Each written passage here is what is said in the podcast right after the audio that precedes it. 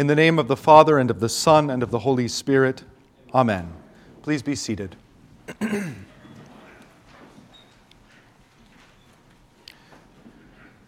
St. John writes, "After this, Jesus, knowing that all was now finished, said to fulfill the Scripture, 'I thirst.'" We don't know exactly what Scripture John has in mind, but Psalm 22 is as good a candidate as any. It reads, "My strength is dried up like a potsherd, and my tongue sticks to my jaws.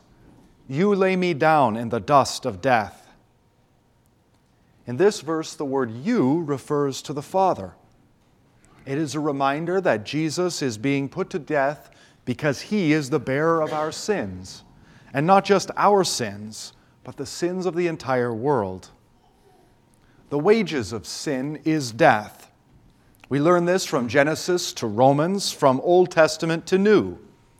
The entire witness of the Scriptures states that death is not natural, that death is a punishment meted out by God against all who sin against Him.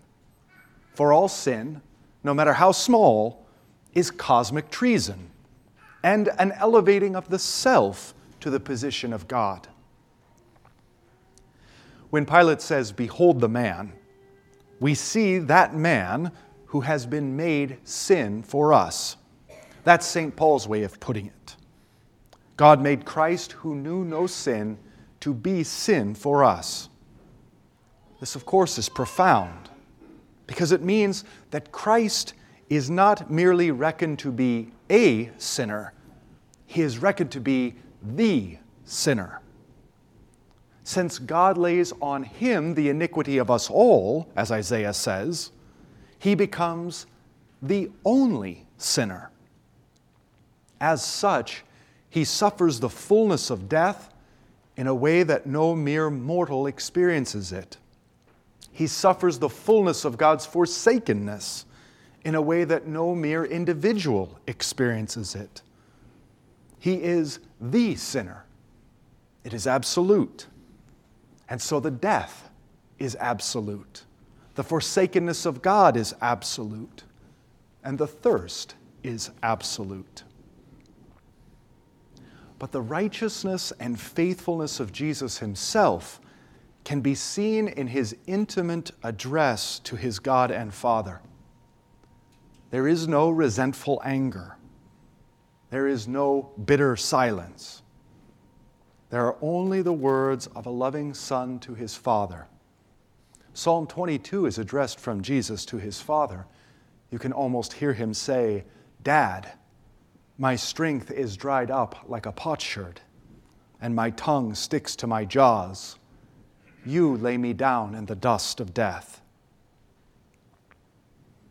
And here, I think, is a window into the meaning of Jesus' prayer in Gethsemane.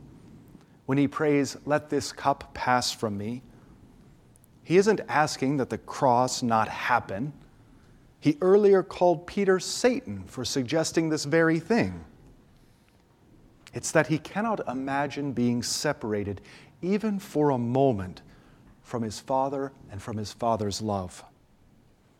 It is both an expression of profoundest love for His Father, just as it is a prayer that as He consumes the cup, it would pass and pass quickly, that His Father would not long hide His face from Him, that His Father would indeed accept His sacrifice, that His Father would quickly raise Him from the dead and restore Him to full communion that the two have always shared. So the author of Hebrews writes, "In the days of His flesh, Jesus offered up prayers and supplications with loud cries and tears to Him who was able to save Him from death, and He was heard because of His reverence." He was heard, which is to say, that God answered His prayer and saved Him from death. "Let this death pass from me, yet not my will but your will be done."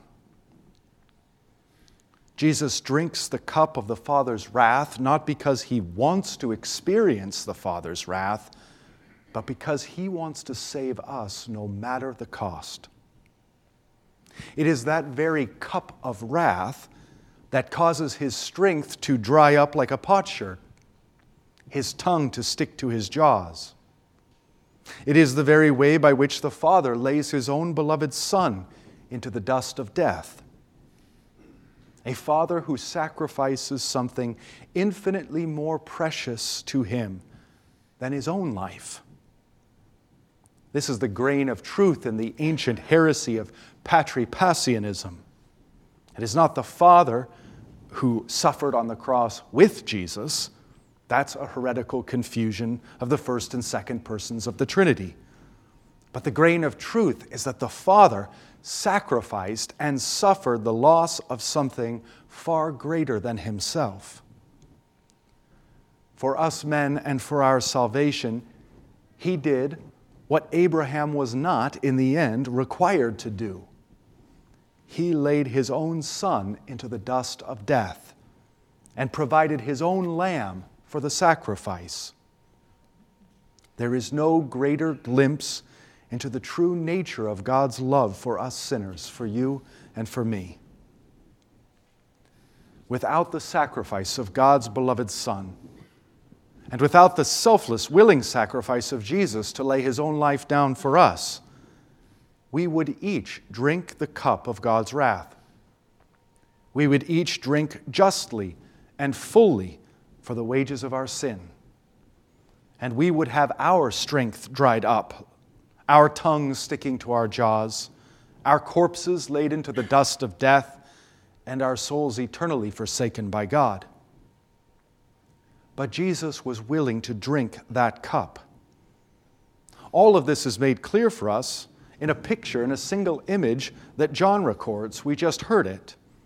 After Jesus said, to fulfill the scripture, "I thirst," a sponge of sour wine was put on a hyssop branch and held to his mouth. When he received it, he said, "It is finished." That sour wine that he received and the cup of wrath that he drank for us, that is our cup, and that is the sour wine that we deserve.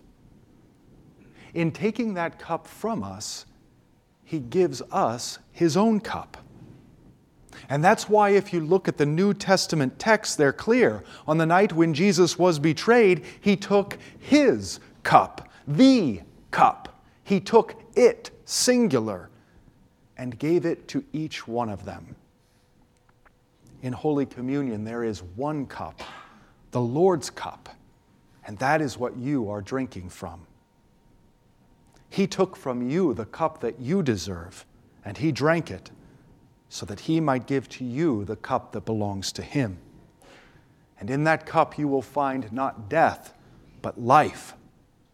For in that cup is his blood, and the scriptures say the life is in the blood. And in that cup you will find forgiveness. For his blood is the blood of the new covenant. It sprinkles you clean, body and soul. In that cup you receive the true Holy Grail. For Jesus promises and says, whoever drinks of his blood will be raised on the last day. Our thirst for rightness, our thirst for forgiveness, our thirst for meaning, our thirst for life, our thirst for righteousness, our thirst for God is quenched in Jesus only. This is most certainly true of the cup that he gives us in his supper, but it is also true of Jesus in and of himself. For this reason, he tells us that he is the living water, that whosoever drinks of him will never thirst. There's a reason why God makes physical thirst such a primal feeling. We thirst because our bodies desperately depend on water. And the same is true in regard to God and the thirsting of the soul. It doesn't matter how much success you have, or how much money or power. It doesn't matter how many toys or how much travel, how attractive your spouse or how active your sex life. It doesn't matter how perfect your family or how golden your future. None of these, ultimately quench the thirst of the soul. We still thirst. Ever since we lost God in the garden, the soul desperately thirsts for more. And that thirst can only be quenched by the one who is living water.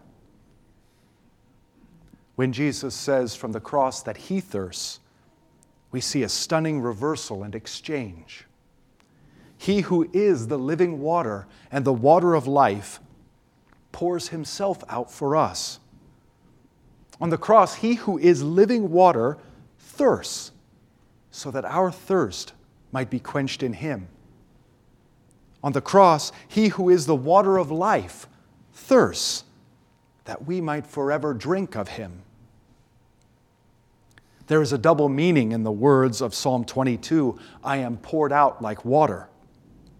It refers not only to his suffering, but that his suffering means precisely that he is poured out like water for us, to have the primal thirst of our souls quenched by Christ and him crucified, to receive in our souls once more the fullness of God. As we behold the man who thirsts for us, we behold the God who thirsts for us. We behold the one who thirsts in order to give us drink. In the name of the Father, and of the Son, and of the Holy Spirit. Amen.